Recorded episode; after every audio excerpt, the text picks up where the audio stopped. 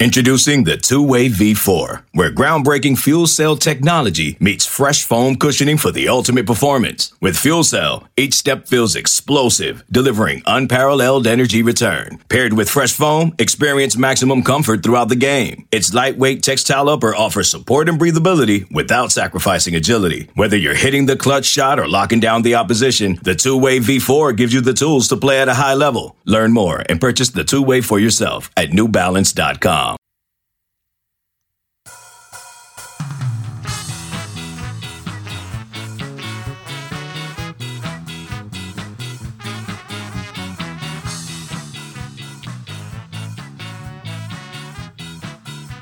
Welcome to On The Bench. I am your host for this episode, Brendan Sinone. See how I said my name correctly there, fellas? Improvement. Getting 1% better each day. I'm joined by Chris Nee and Zach Blaustein. We're actually live on our YouTube channel right now, so if you're watching on YouTube, hello. Zach, should they like and subscribe and anything else to YouTube? They should like and subscribe and turn on our post notifications so you know when all the latest news is dropping. And there's going to be a lot of news. There has been a lot of news. There will continue to be a lot of news as FSU is wrapping up spring practice. Just had the spring game or showcase, Chris. And there's going to be attrition. There's going to be recruiting stuff happening. It's a very busy time of year. So, yeah, make sure you're subscribed to our YouTube channel. Thanks to all the podcast listeners. We appreciate your constant support. Let's get into it. FSU had the spring game showcase this past weekend. And, a lot of good vibes coming out of it. Chris, let's start off with just general thoughts on, let's start off with quarterback play. That's what people want to know. That's what they're here is to hear about the present of Jordan Travis, the future of Brock Glenn, everything in between. What were your thoughts on the spring game, specifically the quarterback play? I mean, I think people always have to remember, and at the end of the day, it's just another spring practice. So, like, that's the preface to all of this conversation. I thought quarterback play, I thought JT was excellent. The pass to Tron in the corner is as good as it gets for that touchdown. I thought Tate had a good day all in all. You know, Tate had some Tate moments, but in general, I think Tate kind of showed what he's done consistently this spring, which is be a little bit better at decision-making. Duffy and Glenn both had rocky moments, especially early on. Glenn settled in and had some good moments late, which was good to see. Duffy obviously had a very bad interception throw that I'm sure in the film room he would definitely want to take back. I'm not going to make too much of one practice within 15 practices, but to me, the competition kind of looked like what it's consistently been throughout the first 14 practices of the spring, which included Saturday's spring game / showcase, which was number 14. Today is number 15 for those that don't know. Zach, what about you? You've been out at just about or probably every practice this spring. Anything noteworthy that was different or the other side of it, anything that just kind of confirmed what we've seen that you think is worth discussing for our listenership here today? I don't think anything was super surprising. I think Jordan had an awesome day like usual. Tate had some ups and downs, but was clearly, I think, the quarterback two ahead of Duffy and Glenn, who, like Chris said, maybe started off a little slow. But, It followed a lot of the trends we saw during the spring, right? Brock Glenn, would have some tough moments, but towards the end of that game, he kind of put it all together and capped off that touchdown drive. So that was impressive, and I think it just goes to show that Glenn has that right mindset. Even if things aren't going well, he's not going to get down on himself, and it's next play mentality. And I think he exemplified that on Saturday. I don't want to take away too much. I mean, it's essentially another practice, the way they held it as well. It was basically the third scrimmage. And I think, FSU should put a good product on the field, especially at the quarterback position.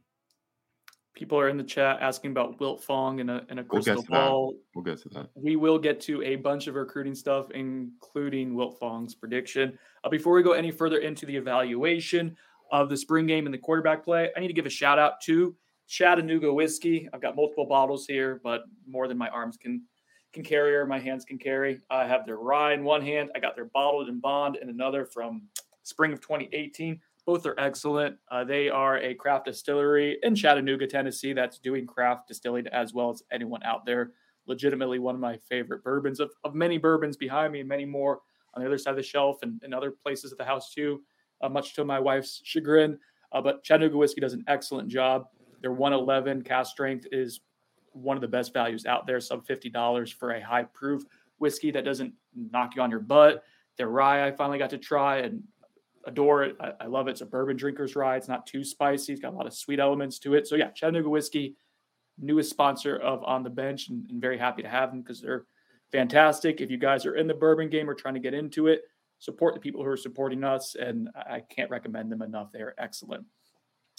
For the quarterback play, Zach hinted on this. I think it's just something to talk on real quick, and that's Brock Glenn's poise, his maturity. We've talked about it throughout the spring.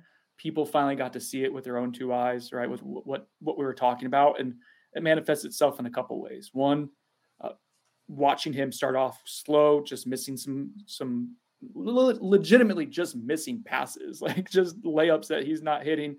Then he settles in and he gets better as the game goes on, makes some really nice throws, some really nice decisions. There was a seam pass in the middle of a zone defense. There was the back shoulder fade to all day Dre. It was nice to see Dre get involved and show off his athleticism as well. Chris is shaking his head adamantly, nodding his head adamantly as the fan of, or the head of the fan base there. Our fan club, excuse me. I know I'm saying a lot right now and the caffeine is trickling in. But then Brock also had like some good decisions in the red zone. Nice little out pattern hiking Williams for a touchdown. He also had a nice decision to throw the ball away when there wasn't anything there. So the performance got progressively better. Then also guys like the body language. I think we've noticed that this spring. I thought that was on display though on Saturday as well. Like Mike Norvell goes to say something to him to kind of chew him out a little bit. And Brock Glenn just handles it so well. Like eye contact there. Body language is great. It's such a nice indicator, I think, of what he is going to become because he shows you he's willing to handle coaching. He actually wants coaching. That's a really good sign. Yeah, I mean, he had a very bad, for lack of a better term, 3-and-out kind of early in there, and he did come back and respond to that, and that's a huge thing in this program. It's something that's echoed constantly by the coaching staff. I think that room as a whole has been handled really well by Tony Tokars. You're dealing with a lot of guys at different stages of development, maturity, and the college game, and I think it's a good sign. I think Brock Glenn, for a guy who's 14 days into practicing here, plus tour of duty, basically, is a guy that it's promising. I don't want to build him into something more, but it is promising. Like there are reasons they recruited him. Those are on display.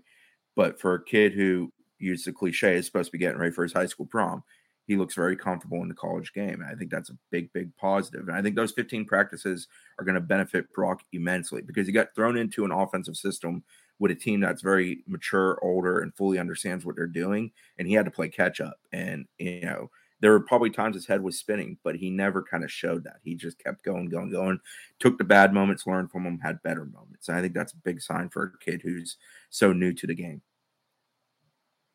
All right, let's talk about some other positions along the offensive side of the ball. I will start off two performances in rewatching the game that I was really pleased with, and that was the two main tackles of the game, Bless Harris on one side, Darius Washington on the other. And they're going against all ACC defensive ends like Jared Verse and Patrick Payton. I thought they handled themselves well, even though Jared Verse was disruptive. You're able to contain him and handle him in some one-on-one situations for those offensive tackles. I think that's really encouraging because the offensive line depth, we talked about it throughout the spring, better. If those two guys are going to give you a chance of high-level snaps at tackle potentially, like that creates a lot of variables with Jeremiah Byers, where he can go when you get Robert Scott back. Like that's a maximization of your assets. So I was really pleased with seeing both those guys. That's a continuation of what they've done throughout the spring, especially in the back half of the spring. Both looked really good. So I'll start off there. The bidding with those guys is performances that stood out. Chris, I'll throw this to you. I guess who else stood out on offensive side of the ball? Real quick on O-line, I would just say I don't think we ever saw their best five together a whole lot at any point this whole spring, and definitely on Saturday. And that's by intention. They want to mix. They want to match. They want to cross train. They want to make guys uncomfortable. If a guy's having a good stretch at one position, they're going to move them to another just to kind of do that. They want to have that versatility within that group. For me, it starts with Tron, especially on a day where Johnny Wilson was unavailable. I thought Tron was phenomenal. I thought he capped, lack of a better term, because they do have one more practice, a great spring where he solidified himself as a number two. My boy Zach down there throwing on the crown him king of the spring. He is. And the runner-up in that category, I think for most of us, probably Rodney Hill. I thought he, again, had a very good day, showed very well, had a couple good plays. Mike Norvell, I believe it was afterwards, mentioned that the little pass he caught, the little flare over the top on the right side there.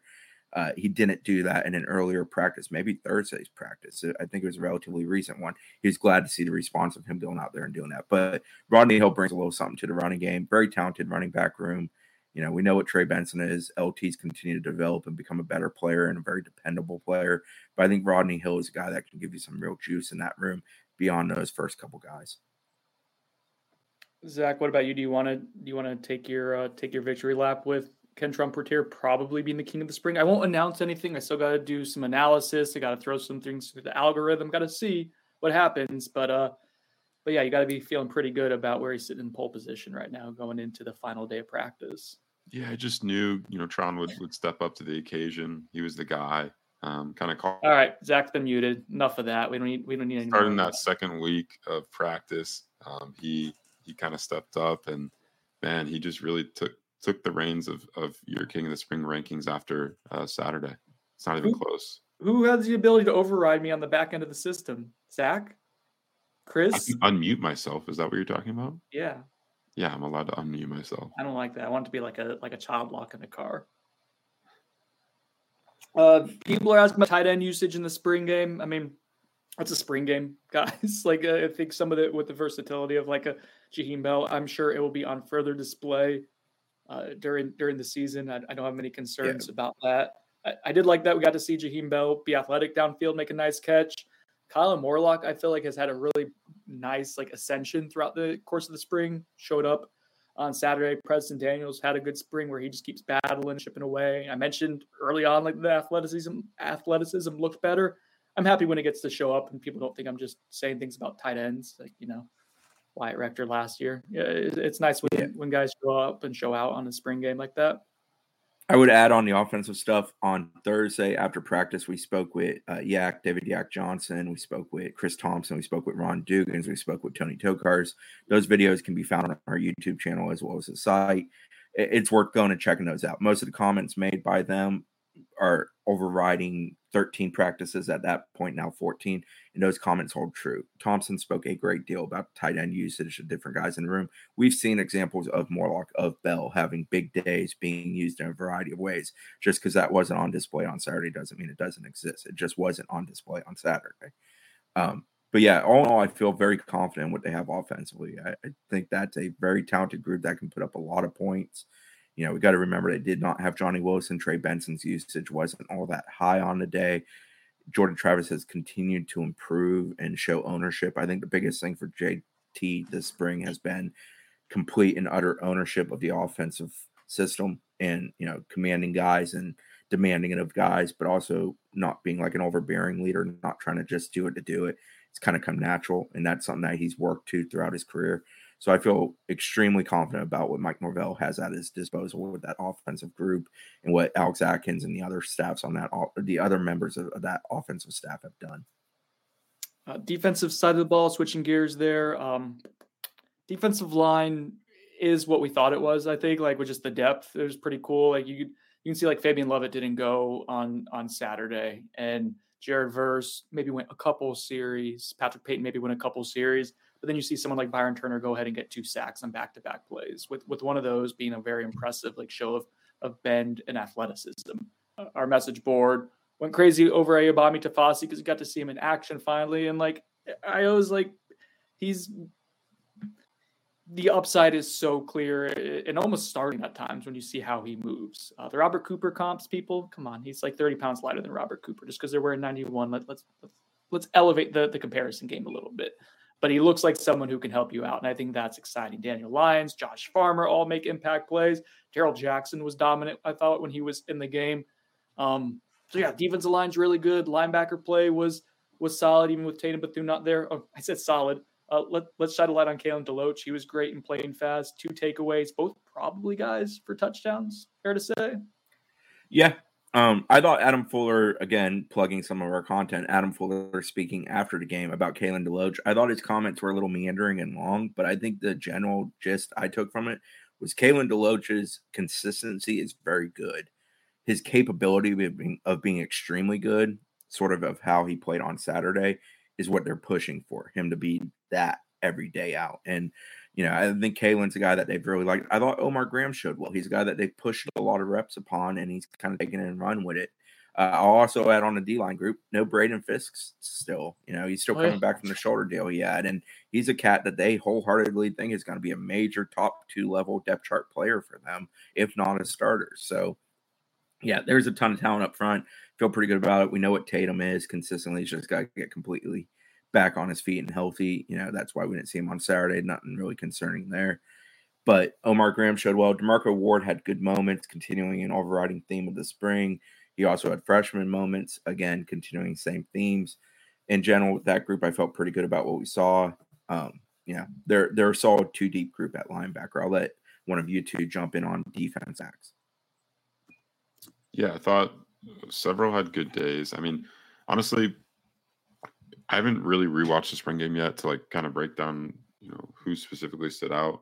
I thought the defensive backs played pretty well. There weren't any massive, you know, mix-ups in coverage, and I think that's a good thing to see in the spring game. You know, there were some plays made downfield, obviously, by wide receivers, but the defensive backs, especially early on, did a really good job of keeping FSU's offense in check, especially that starting unit. You know, Fentrell Cypress, Greedy Vance, the guys that ran out there first, Renato Green, obviously, and then the back half guys like Shaheem Brown and Akeem Dent. Did the starting, like, I feel like most of the chunk plays FSU's offense got came against the twos or the threes. Like, I don't know if the. Yeah, I think the starting defense pretty much shut down FSU's starting offense and any other offense that ran out there. Let's give a little love to Q Jones, Quindarius Jones, some that we've I think all been pretty high on throughout the spring. I want to give Kev Little a shout out though, because he's been the head of that fan club. That's a nice. I don't think Zach thought that one through. Quindarius Jones had a really nice interception. Chris, he had some. Adam Fuller had some nice praise for Quindarius Jones. Again, we've seen this throughout the spring. I'm excited when the things that we see shows up for people to actually see and kind of manifest and like see what we've been talking about. This is a guy who didn't have any offers coming out of high school other than Florida State, and he looks like he belongs at Florida State. Yeah, you know, the fine thing is the pick wasn't even the most. What? The pick. I said I definitely thought that out, by the way. Okay. The pick wasn't even the most impressive play by him for me. I thought the PBU where he extended the arm fully and broke it up, got it between the hands. In the end zone, right? Away. Yeah. I forget exactly where it was on the field, but it was length on full display. And that's the nice thing about Quindarius is there's a whole lot of athleticism there, but the measurements are also what kind of stand out with him. It was fun to see. He's got a boatload of talent. He doesn't look scared out there ever. He's very competitive against some really good receivers on that football team, and he gets after. And I think that's, again, to talk about their evaluation, how they kind of put guys through the ringer. Quindarius Jones is a dude who came to their elite camp last year and competed with the likes of Dre Jacobs, Camden Fryer, and plenty of other good, talented receivers. And he went out there and competed his backside off, and he competed at a high level. And that's why they offered him. That's why they took him. That's why they believed in him. They also had looked at film before that. That's why they invited him and all of that. But, like, they had that in-person evaluation of, yeah, this dude showed up. He walked in the gym and nobody knew who he was and put together a game. And that's why they went with him. And that's showing in the spring. I think, you know, the staff's very good at that. When they kind of have that hands-on feel for a kid, I think they're extremely good at it. I think Quindarius Jones has proven them right. All right, so the defense – first team did what it was supposed to do. I think we got to see the defensive line depth. Last day of spring practice, today, Monday evening, I think it's going to be more of a walkthrough, kind of a tightening up, cleaning up things, learning points from the spring game. We'll be able to talk to defensive side of the ball coaches. So Pat Sertan, who's clearly had a nice influence, John Papuchis, Odell Higgins, and Randy Shannon as well. So that'll be on Knowles 24/7, some coverage of that this evening. And that's it. We're done with spring. Then we do some more spring recap stuff later on. We can kind of catch our breath from all the recruiting content that's going on as well. But just real quick, fellas, last thing on the spring, general takeaway. Like, we went into the spring thinking this was a good team. Chris, I'll start with you. We still think this is a good team exiting, correct? Yeah, I think it's a very good team. I think it's a team capable of putting up a ton of points. I think it's a team that's capable of, on the nights when they have to play a defensive game, being good at it. I think the depth is vastly improved. I'm a big believer. You got to have 44 good ones to be a really good football team. And I think FSU is now there. Special teams, truthfully, is the area that's probably most concerning to me exiting the spring. I don't feel supremely confident in the kicking game still.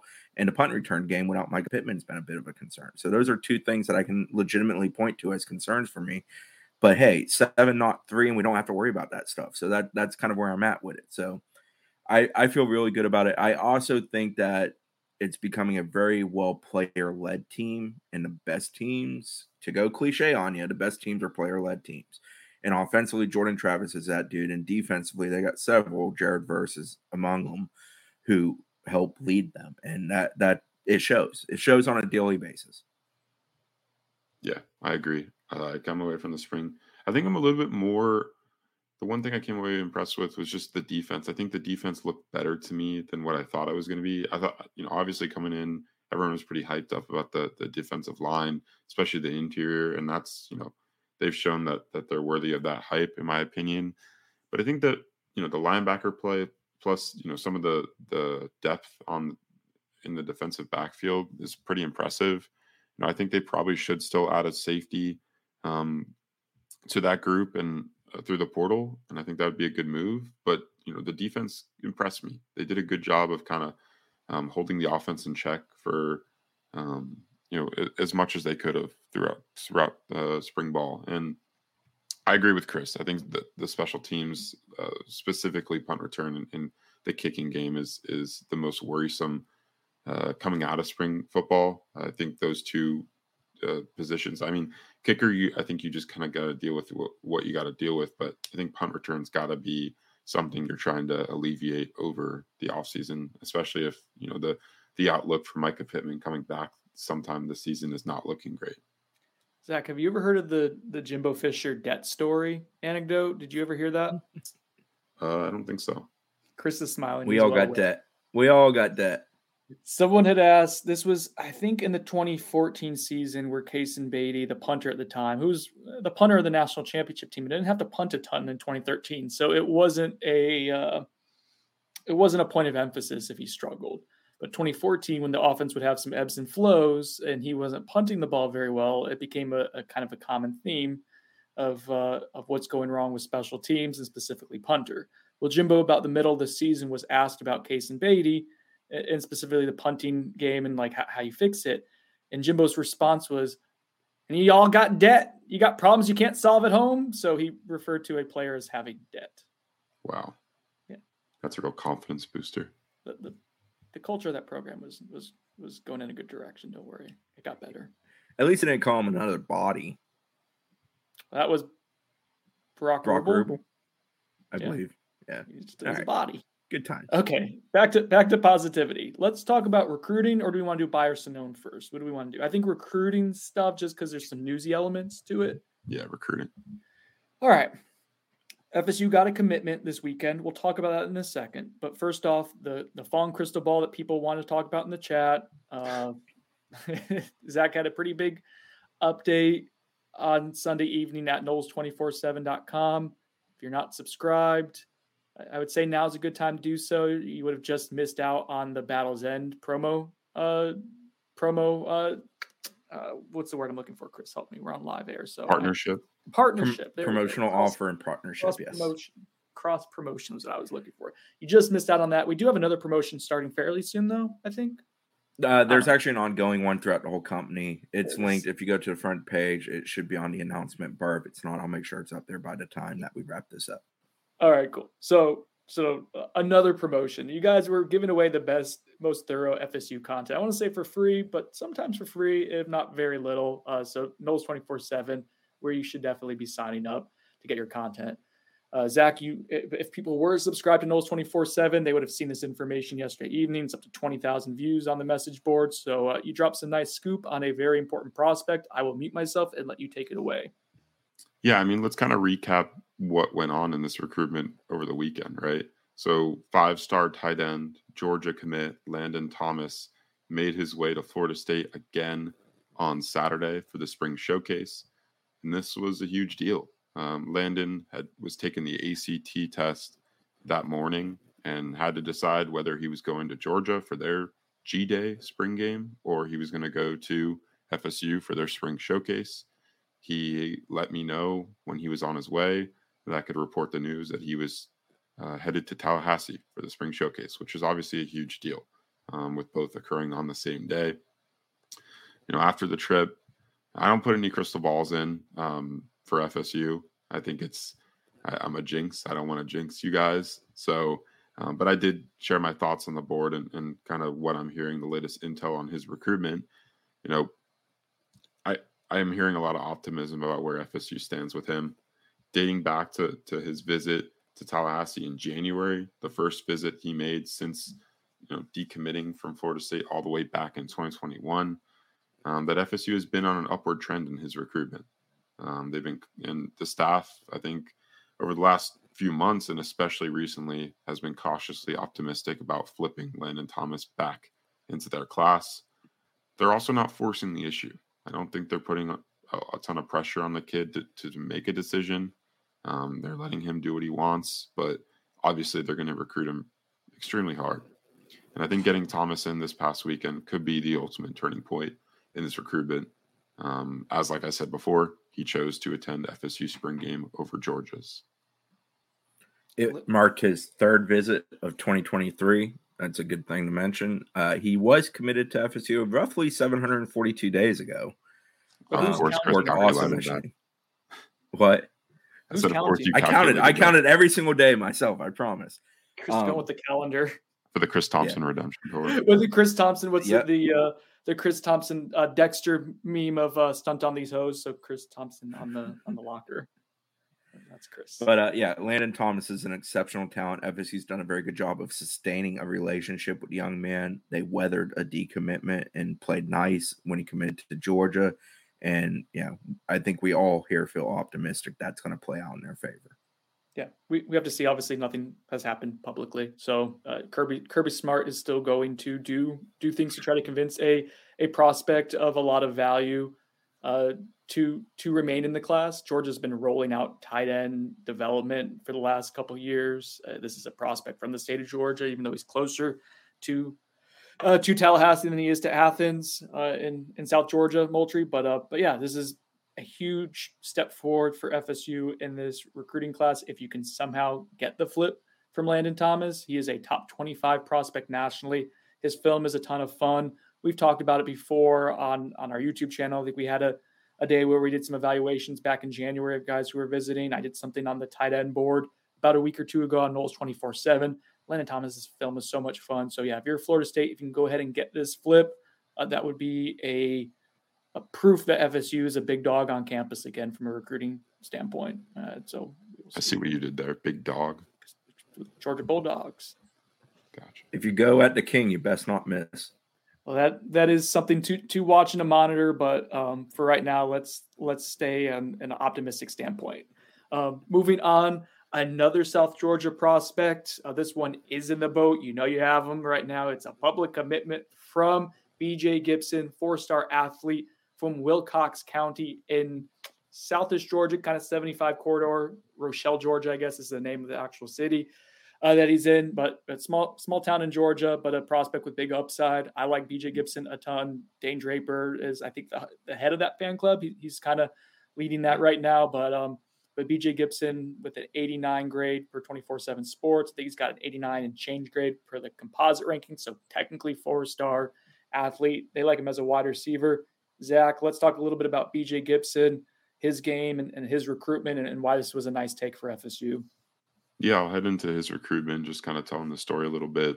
Florida State's been the school for him for quite a while. I mean, he's visited 5 or 6 times over the past year or so, and they just continue to get him on campus, multiple times this spring. I think he was on campus in January, March, and April, and obviously, for the spring game.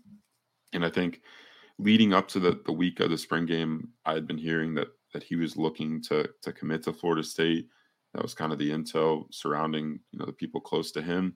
And, there was some question to whether FSU was going to take him first off, because I think BJ really wanted to join the class actually in March. But the two parties kind of decided to wait it out a little bit. The spring game comes around and he became a take. And I think it didn't have anything to do with BJ's game. FSU really likes him and is really excited to add him to their receiving core. He's an athlete, but he's listed as an athlete, but he's going to play receiver for them. Put up some pretty impressive numbers this past season. I think 1,300 receiving yards I think I read that on one of your guys' stories, either you or Dane's. But yeah, he's a guy that is a two-sport athlete, so he's being recruited as well by FSU's baseball staff. Link Jarrett, Rich Wallace are both heavily involved in his recruitment to that baseball team. And I think that staff is very excited to add him because he's a guy that, especially this, I've been told, like his junior season, I guess, right? Yeah, junior season of baseball has been really impressive, and he's kind of taken a step up. And I think that has FSU's baseball staff excited to add him as well. And they get him, obviously, without having to use a scholarship because he'll be on scholarship for football. Yeah, he's a former Tennessee baseball commitment. I think that speaks to the level of his talent on the dime, and Tennessee's a very good program on the dime. And obviously, FSU needs all the help they can get in baseball, especially next year, because that roster is going to be flipped. But that's a story for another day. Real quick, Chris Thompson, here's your roses again. Major guy in this recruitment, built a great relationship there, has a good relationship with BJ, great relationship with his head coach. And Ron Dugans came in and also built a very good relationship. And Chris Thompson kind of set the table for him, and he went and he ran with it. I love BJ's game. I think he's a phenomenally good athlete. He's a physical kid. He's a tough kid. I think those are great assets at wide receiver. He's also a dude that can do a lot of different things, and we know Mike Norvell loves having fun toys in the offensive system that could be used in a number of versatile ways. And that's what this young man is to me. Speaking on the take, not take situation, FSU has a crowded receiver board, and it comes down to how many are they willing to take? Who do they have to hold a spot for? I think there's some guys, JoJo Trader, for example, who would be a +1 type for them in the class. So it's a factor of moving numbers around and figuring out. One thing I'll add, kind of funny, humorous story of Saturday. BJ had done us a favor of giving us a heads up he was committing, and we had content lined up and set, and I think the original announcement time was scheduled for 7 p.m. ultimately got pushed to 7:30, and that's when he went ahead and did it. But Camden Fryer, who BJ knows, I believe they played baseball together years ago, and they're still buddies, shows up, arrives with the Fryer family, and BJ comes out of the building at the top of his lungs, "We're gonna be teammates again." This is like, I don't know, 1 or 2 in the afternoon. Yeah, like 1 p.m.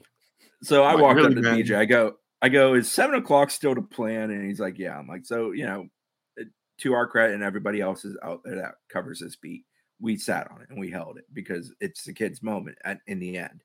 But it was humorous because it was like, he just megaphoned it to everybody in front of Moore Center. So, but no. I'm excited about it. I actually intend to get up with Coach Stowe up there, who I've built a pretty good bond with over the years, and get some of his coach thoughts on BJ Gibson. So that's something I intend to do at some point this week when time allows. I thought Chris was going to share the backstory of the BJ Gibson crystal ball at first, is honestly where I thought that was going. I don't think we need to go there. Oh, I'm trying to keep Zach's blood pressure down. BJ Gibson, the versatility you guys mentioned, there's no need for me to get in more depth there. It's a lot of fun. He is the 4th wide receiver commit in this class. All 4 are 4-stars. Interesting that all are listed similar body types, like between 5'11" to I think 180-ish. But they all have really different skill sets. And I think that's cool to see that Tawaski Abrams is a track standout. He is another multi-sport athlete with a high level of upside with his deep speed. BJ Gibson, we mentioned that he's also a multi-sport athlete, very versatile.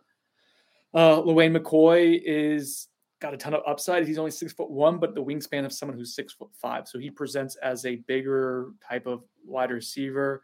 And then we mentioned Camden Fryer, who I think just does a lot of things really well and fits really well into FSU's scheme.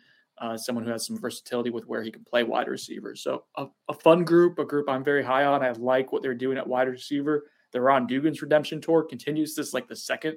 This is the European tour. Last year was the first tour with him going to the States and getting Hakeem Williams and All Day Dre. And now this is the next step of that. People are asking about JoJo Trader in the chat. Chris mentioned if you can get him in the class, you find room. You take a 5th wide receiver. That's fine.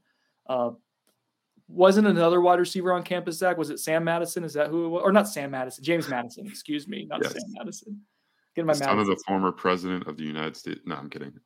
James Madison II was on campus, and he's a guy that the Florida State really likes out of South Florida. Listed at 6'3", I think 190 pounds, and actually visited. So he was on campus all of Saturday. And then he stayed into Sunday, but didn't actually come by the facility on Sunday. He was hanging out with FSU signees and fellow South Florida residents, Edwin Joseph and Conrad Hussey. So I was told that, and they actually drove down together back to South Florida that Sunday. So a guy that FSU really has prioritized for a long time. He's been on campus in January, March, and April for a junior day in January, the legacy weekend in March, and then obviously the spring showcase this month. And he has set up an official visit to return to Tallahassee for June 23rd. So it'll be the June 23rd through June 25th weekend, the last available official visit weekend in the month of June, and a weekend that Florida State is looking to load up on prospects visiting.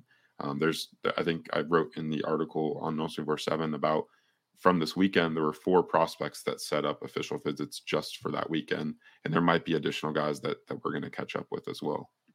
That is a prime commitment watch weekend typically, or has been in the past. So worth acknowledging going into there, although there's still a lot of time between now and late June. The other big recruiting news from the weekend. So we talked about the Landen Thomas, Cristobal from Fong, and Zach's update on his visit. I know some people in the chat are asking about it who are watching live. It's been discussed. You can catch it later on the podcast or rewatch of this. And then obviously the BJ Gibson commitment. And then the third big element of news and a damn big story here. That's that both Luke Cromanhawk, the FSU quarterback commit, as well as Cam Davis, the running back commit, both shut down their recruitments. Chris, how big is this given that like these guys were both getting some legitimate interest from other teams in your recruiting footprint nationally? It seems like a pretty sizable deal here for the Seminoles to get these guys to shut it down. I mean, they're the official ticket for 2024 now, aren't they? Cromanhawk, Davis in 24. I mean, I feel like that's where we're at. I mean, that's subtext for a reason. The joke that you're doing on the bottom of your... I try. Luke's always been a pretty firm commitment. Penn State a week ago gave him a little bit of pause and a little bit to think about, and there's some family ties there, and they do a great job of rolling out the red carpet as we spoke about previously. But Luke's always been a very solid FSU commitment throughout this, and it's excellent to have him publicly, verbally stating the things he now did, and then going and acting upon that as continuing to be a very good recruiter, because Luke is a personable kid that's very easy to get along with. I thought it was very impressive to me in both of their cases. Cam Davis shut it down as he made his way in that day. I think 1 o'clock officially is when he did it that day. And that's a big deal because obviously Georgia, among others, are wholeheartedly pursuing Cam Davis, and he's an exceptional talent. But he has a very long and established relationship with FSU. His mother does as well as other family members, but his mom's very outward with it, very public with it. And Mike Norvell's kind of led the charge there with David Johnson, obviously being involved in plenty of others. One thing I'll mention is Mike Norvell makes his way out onto the field as things are getting going for spring showcase. I'm sorry, Brendan, spring game. And he makes his way to the side. I think he maybe high-fived Cam's little brother, said hi to Cam's mother, and I believe father, who was there with her. And then he went over and found Mama Cromanhawk, and I believe John, Father Cromanhawk, were over there, said hello to them, and worked his way around the group as well. But it was like the immediate priority, and also the way things kind of worked out was that two group. I just, it's an observation I made. I'm like, you know, like the guy gets it. He understands how valuable and important those young men are to this program. And they are the kind of guys that can lead the charge. They're exceptional talents, top players at their position. Luke is a guy FSU is way ahead of the industry and everybody else on. He's ascended massively. And Cam Davis, 1, mature kid, 2, physically unbelievably good looking kid, and 3, supremely talented on the field. All great qualities. Yeah, they've locked it down. It's recruiting. Baseball things can change. Well, but Cam Davis. Yes, he is. And Cam's case, and a South Georgia guy. It's excellent for FSU. They're in a very, very good spot where they've locked up some extremely good talent and guys that can recruit and lead from the perspective of recruiting in a class. Shout out to Luke Cromanhawk. He announced his decision to shut things down in his recruitment through Knowles 24/7. There's an entire article where he explains what went behind that decision on our site. And, you know, I'll read one quote, and I think it's pretty important. He said, "Coach Mike Norvell believed in me first. From that moment on, I was welcomed into Knoll Nation. Me and my family, we were all welcomed. Everybody was showing us love, and it meant a lot to me. I committed to FSU over a year ago, and I've never really wavered in that decision just because I feel like I had found my home. I'm fired up for my official visit with my family in June, and I'm excited to shut down my recruitment 100%. It's big. It's big C's He is a legitimate top 100 prospect, probably closer to top 50 at this point than top 100. Super toolsy, everything that you would want in a quarterback he's able to provide from a physical standpoint. And for him to embrace being the ambassador of this recruiting class and understand how big that's going to be for him to be solidified, that's really good for Florida State. Zach, let's talk about a few other recruitments, some other guys who were here this weekend. Maybe give like 3 or 4. I don't want us to go too into the weeds because you have all the great content at Knowles 24/7. I want the subscribers to get the main amount of information, but I do want to share kind of what some of the big takeaways were from the weekend. So let's get into 3 or 4 big developments, and then we'll play some buyers known. Get out of here. Call it a day. Well, there are 3 or 4 huge prospects on campus, and I mean literally, because they had 3 of their top offensive linemen make visits for the spring game. And Jonathan Daniels, who finally made the trip to Florida State after his previous 2 trips fell through because of travel complications. He left the facilities on Saturday night, and Chris caught up with him, and he claimed the Seminoles will get one of his last official visits. I think LSU, Georgia, and Florida are some other competitors there. Jason Zandamella made his 3rd trip to FSU this offseason, and he enjoyed himself. I caught up with him last night, and the story with him, the full recruiting story on him is up on Knowles 24/7 right now. He said he has scheduled his OV to FSU for that same June 23rd weekend. I know a lot of people were predicting him to make a decision this weekend. I don't expect him to make a commitment until early July. He's basically following what his former teammate Lucas Simmons did last cycle, and he's going to make his official visits in June. He's going to actually have his parents, his dad, who lives currently in Mozambique, Africa, to fly out to join him on those summer official visits, and then he'll make that decision, like I said, in the first few weeks of July, and he plans to live stream it just like Lucas Simmons did. And then the last offensive lineman I'll note, Manasseh Ititi, made his first ever trip to Tallahassee from Modesto, California, Central Catholic High School. He's actually from the Democratic Republic of the Congo, but he currently lives in California, and he told 24/7 Sports' Steve Wiltfong that FSU was in the top 3 already going into the visit. And because of the visit, they had pushed to the first spot. Derek Ray, Alex Atkins, Gabe Fertitta, and Mike Norvell are doing an excellent job with ETT, and FSU looks like the school best positioned to land him moving forward. He will be back in Tallahassee for that same OV weekend, the last weekend of June. I'll add some guys, too, while we're talking here, especially because our host has now disappeared as he's on a bender again. Dylan Stevenson, Miami Columbus defensive end, came in. I'm a huge fan of the kid, very intelligent young man, very good football player, and a high school defensive end that would really be beneficial to add for them. He talked about talking to John Papuchis. He's been to FSU numerous times, so I think in this case it was kind of getting one more fill. The biggest thing that stood out to me is Dylan's gotten noticeably bigger, and in a good way. He's definitely filling out. I think he told me he's added about 15 pounds since his football season. He said since the end of the football season. That was impressive. And now he's in focus season as far as probably getting close to setting a date and making a decision. FSU's in there. Miami's in there. Stanford is in there, which speaks to his intelligence. A few others. There's a full update on the site.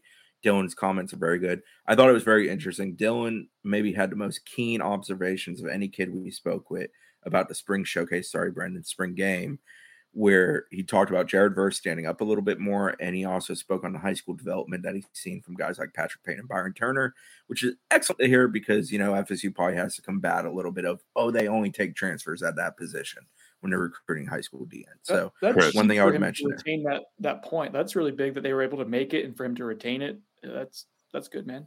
Chris, what was your reaction when he used the word plethora? Oh, there wasn't a physical. It was all physical. The heart fluttered a bit. I mean, use plethora correctly to speak on how many visits you've taken. It's like you're writing the article for me. I mean, I appreciated it.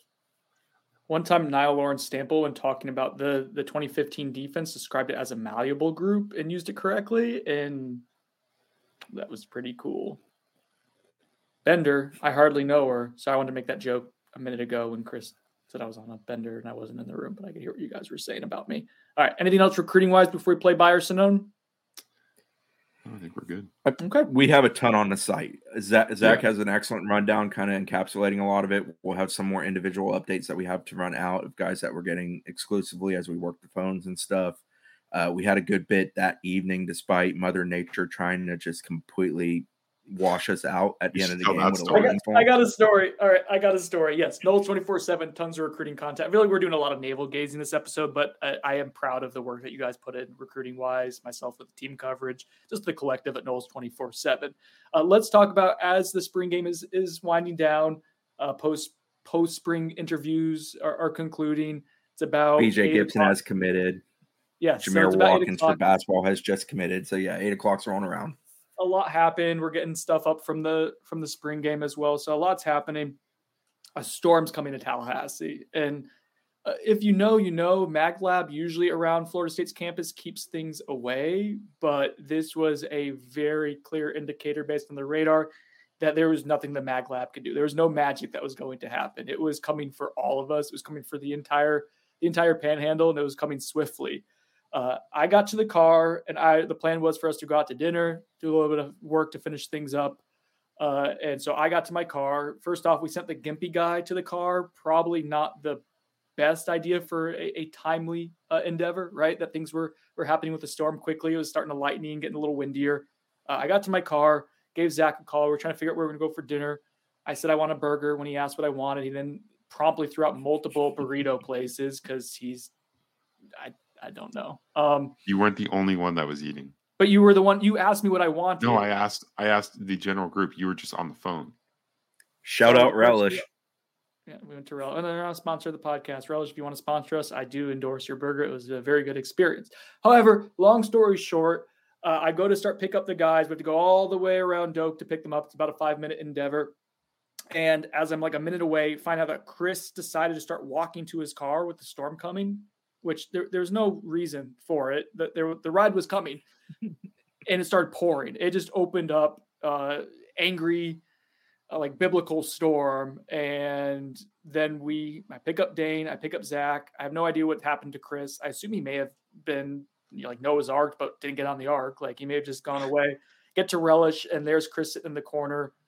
Very, very, very, very damp. I was soaking wet.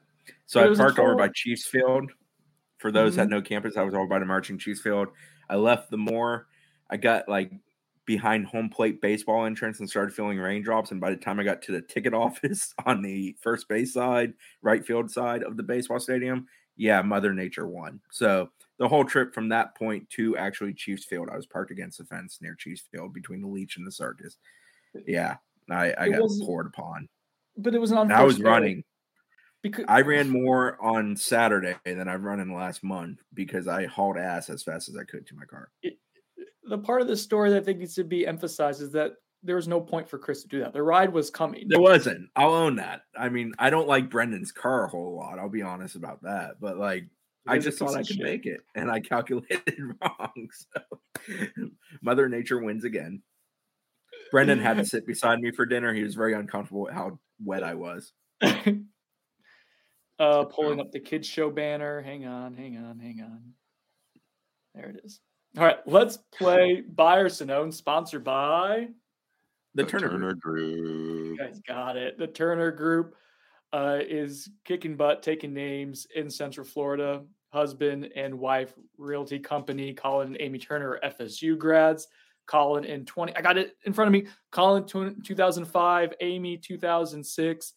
And they do a fantastic job doing a boutique agency experience in Central Florida and really throughout the state of Florida. They're expanding their umbrella. They're under the Keller Williams umbrella, but they keep getting bigger and bigger with where they're going to be offering their services. So if you are looking to buy or sell a home anywhere in the state of Florida, if you're out of state trying to move into the state of Florida, which is something a lot of people are doing, Colin Turner is where you want to start. The Turner Group does an excellent job of giving a very thorough, in-depth experience, and super responsive Colin is, and also just a huge FSU fan. So you want thorough, you want care, you want someone who's going to work hard for you. The Turner Group is where we recommend you to look for all your realty needs.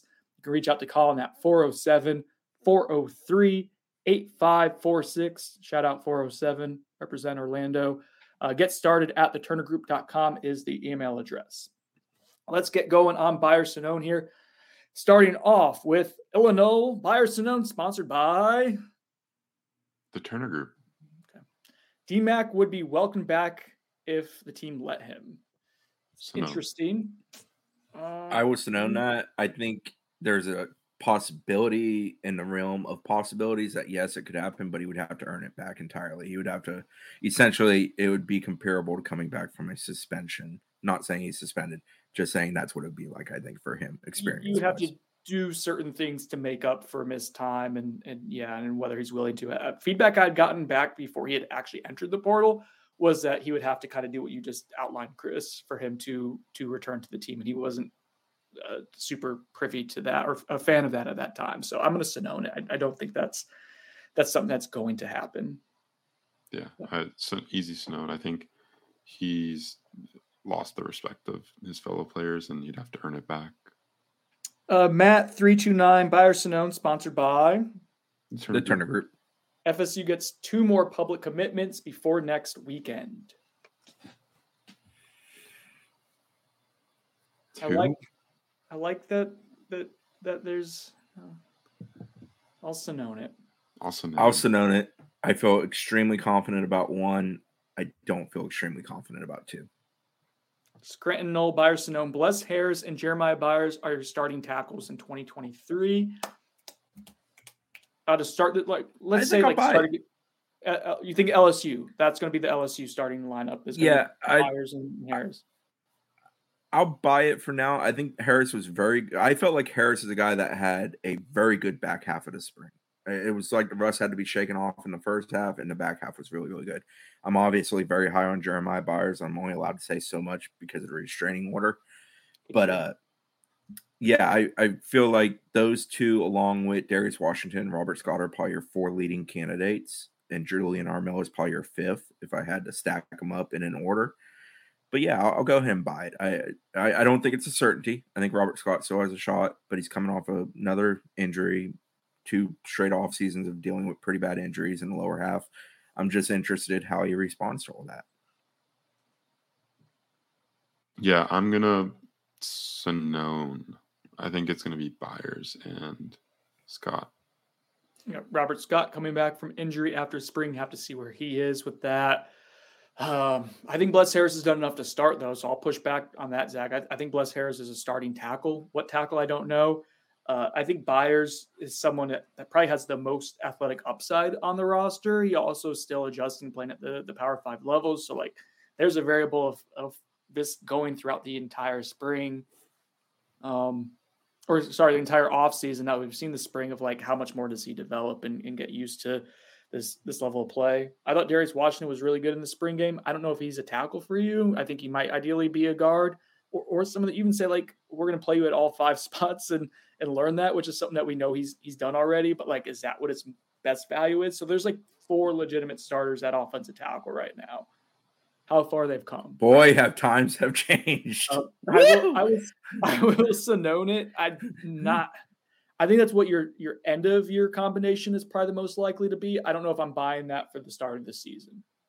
How's that for hedging? South 28, Byers Sunone, FSU and the ACC have a public breakup in August. Sunone, I don't think there's an imminent timeline to this. That'd be pretty cool though if it happened at the ACC kickoff. I'll Sunone it. I think we're already sleeping in separate bedrooms, but I don't think the divorce is quite happening anytime soon. Yeah, Sunone. We're gonna have a lot of legal paperwork to get through. I'm gonna throw this one to you, Zach. Byers Sunone, sponsored by the Turner Group. FSU 2024 wide receiver class will be more impactful than the 2023 wide receiving class in terms of just straight up production, Zach.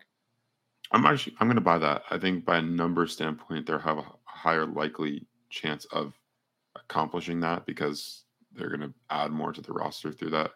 And I think Dre and Hakeem have a really good shot of being dudes for FSU in the future. And then Goldie comes in likely during the summer, and he has a shot to do something in the long run at Florida State. But they've got so many gadgety guys in this class that do a lot of different things. They got speed. They've got guys that can run out of the backfield and just you know, be in the slot or line up out wide. And they're not done either. They're continuing to recruit that position. And there's some other really talented prospects they'd like to add. So yeah, I'll buy that the 24 class will have a greater impact at the receiver position. I truthfully struggle with this one because I feel like Hakeem and Dre would be at the top of the 24 class. But I get Zach's point of the numbers game and what's going on there. So it's a tough call. They're really recruiting that position phenomenally well.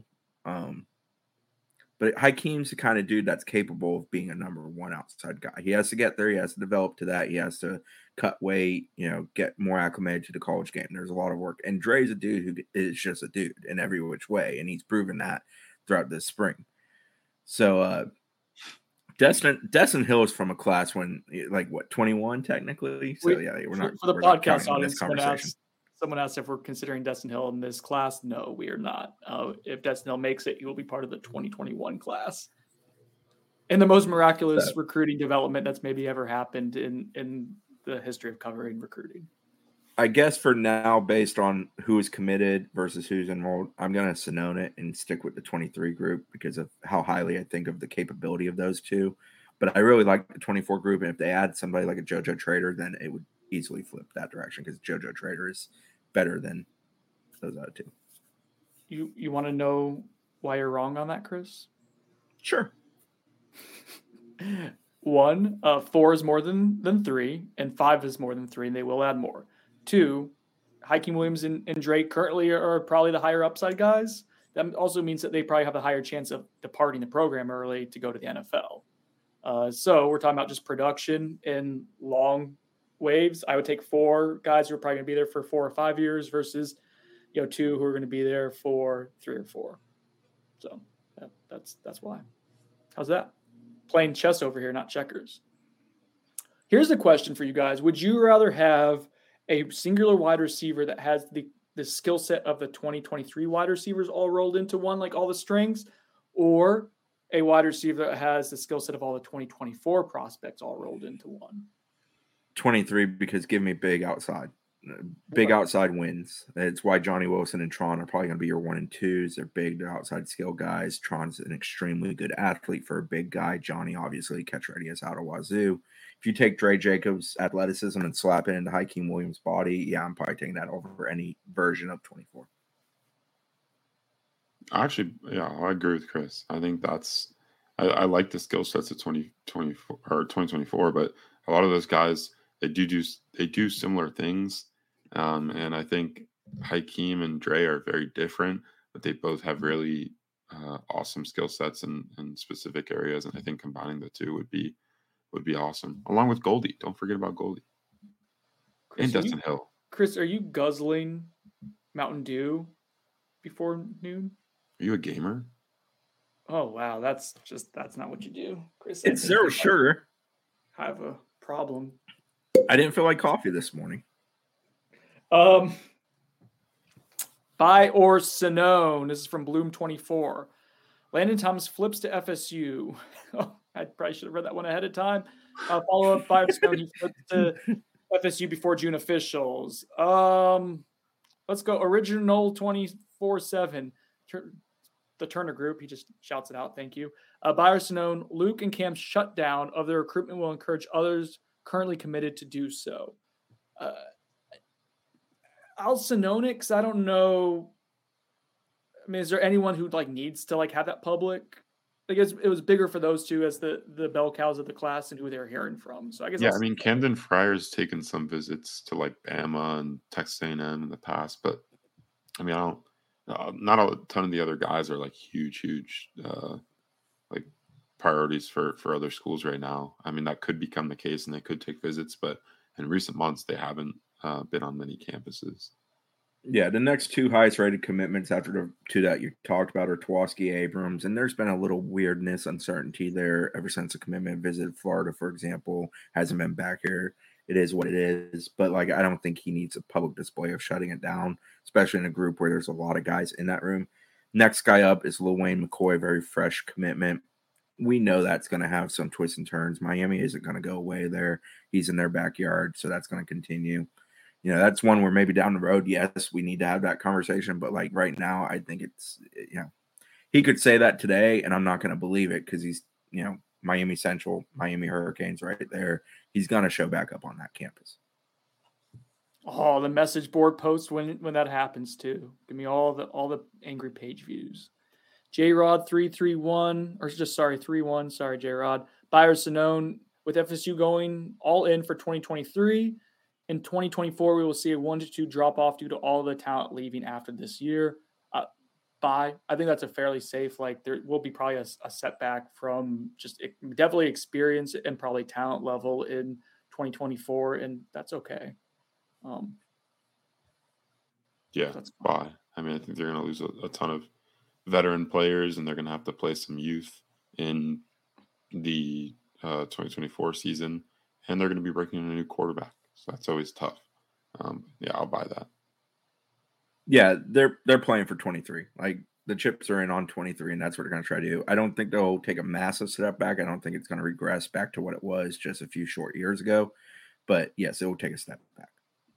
All right, we're up to an hour here. Let's just go like 5 more minutes, guys, and we'll wrap up. I don't want the full 1 hour and 15-minute podcast, which Zach complains about later as being brutal because it is a long time. But let's finish up here. Let's see. Clay Cloud, 1996, Byers Sinone, FSU finished with the highest rated class out of Florida's Big Three. I feel like it's trending that way. I mean, Miami doesn't currently have the same level of juice I feel like they did a year ago. They did just get Chance Robinson. They got another kid, I believe, from Louisiana. So they did pick up a couple weekend commitments, and Chance is a good ad for them. Florida is doing a good job recruiting under Billy. You know, the Xavier Fosami kid from Texas committed during their spring game. They're going to get some, but Florida's also got to win football games to retain what they're going to get. And I don't know how good they're going to be at that this year. And that's not even me trying to be throwing shade. I'm not super convinced Florida's going to be a very good football team on the field this year. So I think FSU has a real shot. Yes. I'll buy. Yeah, I think UF's putting together a decently good class. Their recent commitments have been pretty impressive. I think it's be pretty like Florida State's not going to be behind like they were last cycle. Like they're definitely be competing with those two schools. Miami, obviously, you know, Cristobal, that's his thing, right? Like he's going to put together top recruiting classes. He's done that at every stop. So I'm not going to start downing them now, despite, you know, them having some woes on the field last season. And they'll probably put together a better product than last year. And I think that'll probably help them in recruiting. And then UF, I think that staff has done a really good job of recruiting some top prospects across the country, and you know they just rebranded their collective, so maybe that gets them some juice. I think it's going to be some big competition in the state for within those recruiting rankings when it comes down to December and January and February.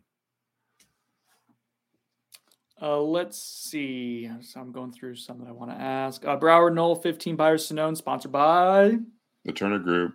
You like the committed prospects taking their OVs in the summer months. Why or why not? Well, that's not really a buyer's to know. Bye. I think getting the OV done if you can for FSU, you basically like if you're in a point of being the aggressor and being the one who's dictating terms on the recruiting trail, which I think we just talked about, like regionally, like FSU is very much so in the state of Florida based on the season they just had. Doing it in June is great because you get the OV, you get them locked down before the season. And then, you know, like if a kid takes an OV elsewhere, like that's an alarming sign. You can kind of wave the sirens or wave the alarms, the sirens. I don't know what I'm saying, but it's a thing to monitor if someone else does visit after committing to you during an OV. So I'm a fan of it. I think it's fine. What about you guys? I admittedly completely missed the question. Sorry. Okay, that's fine. Maybe. All right, moving on. No, we're really sticking the land in here. Byers Sinone from NYC Knoll, sponsored by the Turner Group. I'm Ricky focused Knight, again. I'm focused. Ricky Knight III will be a take by June. He was here visiting this weekend. He got a Miami Cristobal. It seems like it's a really deep DB class, and I don't know if he's a for sure take right now. Chris, what do you think about like June potentially? I would love him to be. I'm on record as being a huge fan of his competitiveness combined with his game. I think he shows out in every setting when he performs. I just don't know if he's type they love. I feel like they are looking for a certain kind of height, length, ability at those positions. And right now that's what they're valuing the most on their board. So I guess for now I'm going to have to Sonone it, which hurts me a little. I mean, he doesn't lack in height. He's 6 foot tall, 170 pounds. I think 6 foot's probably the like cutoff for what they want their DBs moving forward. I just think I think that board is still shuffling around, and you know, he could be a take right now, or could not be. But I think it's going to look a lot different come June. Some guys are going to make decisions that'll impact things. And they need to figure out who are legitimate guys for them, guys that they have true interest in, and that are receiving, or that they're getting reciprocal interest. Because that's kind of what the spring is about, is finding out the guys you really want to target for the summer officials. And then obviously heading into the fall, who you're going to try to go big game hunting for. And I think that's Florida State's goal, right? They want to get a guy like Charles Lester in the boat as a cornerback. I think Ricky Knight is definitely on the board. I don't know where he sits along that pecking order. I think FSU, like I said, is still kind of figuring that out. How much are they losing in that room? After the season? At corner specifically. Yeah, corner specifically. Renardo probably, right? Renardo and Jarian exhaust eligibility. Fentrell, if things go really well for him, yes, but I think he has 2 years of eligibility remaining. Akeem Dent? Well, we're talking about I'm talking just corner, though, more so. Okay. I'm more focusing on the idea of corner. That's what I view Ricky as. So very likely. Because, Lester, to me, is a guy I think they get. Like, right now, maybe I'll do a show crystal ball of Charles Lester at FSU. My God. No way. He won't do it. You won't. I may. He just visited Georgia. I do believe he did visit in Georgia. I agree with you there. But FSU has had the lasting power with Charles Lester.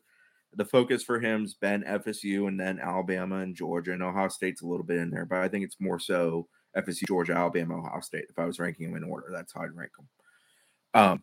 But I do think they get Lester. So that's one.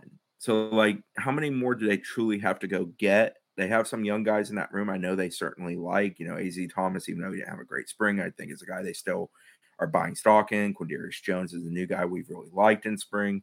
You got Edwin Joseph coming in, who could play corner, could play safety. Some other pieces in that secondary can move around too.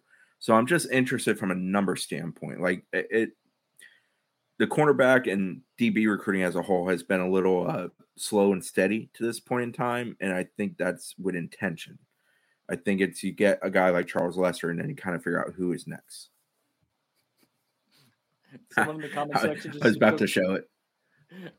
It's funny because I was about to say, I just had someone else text me that Chris has never looked more like a bear than he does at this moment. Off a bear. A beard is his glory. If you're going to be a bear, be a grizzly bear. I knew he was going to say that. All right, last one here. BJ3 Pug, Byers Sonone, FSU loses a projected starter to the transfer portal. Transfer portal window has opened up.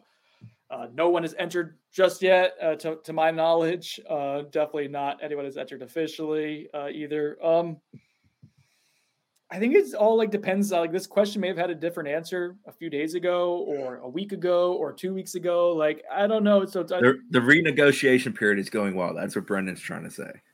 I didn't say that. I will. I mean, Derek McClendon's already a starter or fringe starter that they lost to the portal. I'll buy there being at least one more disruption in the next 2 weeks. I think there's too much that happens this time of year, and with the portal and NIL and all that stuff being kind of coinciding together, to where I anticipate there to be something that could happen. So I think it's not a hard buy, but I will buy it. I will Sonone on a starter. I will buy on a two deep. Same. I was going to say it's an easy buy for me on a two deep. I think schools across the country are so desperate for players at certain positions that they're going to be shopping around people's rosters. And I think Florida State, you know, especially for SEC schools like we talked about, because they can't go in conference for transfers, right. They're going to be, I don't want to, accuse anyone, but tampering. They're going to be tampering. That is definitely happening in college football. Working right back channels is what we're going to call it, Zach. Why do we have to? It's happening in college football. Teams are doing that. You can tell we're approaching 1:15. Zach's getting snippy. You said 5 more minutes. It's been like 9. No, but, but who's counting? Me. But yeah, I think I'll buy on the 2 deep, but I'm going to Sinone on the starter. Okay, very good. Well, that was Buyer Sinone, sponsored by the Turner Group. The Turner Group podcast, please. All right, sorry, Colin, that Zach just disrupted the last part of your ad read. All right, for Chris Nee, for cranky, irritable, angsty, angry Zach Blaustein, I'm Brendan Sinone. This has been On the Bench. We will talk to you guys later. Thanks for watching, everyone. Thanks for listening. Bye.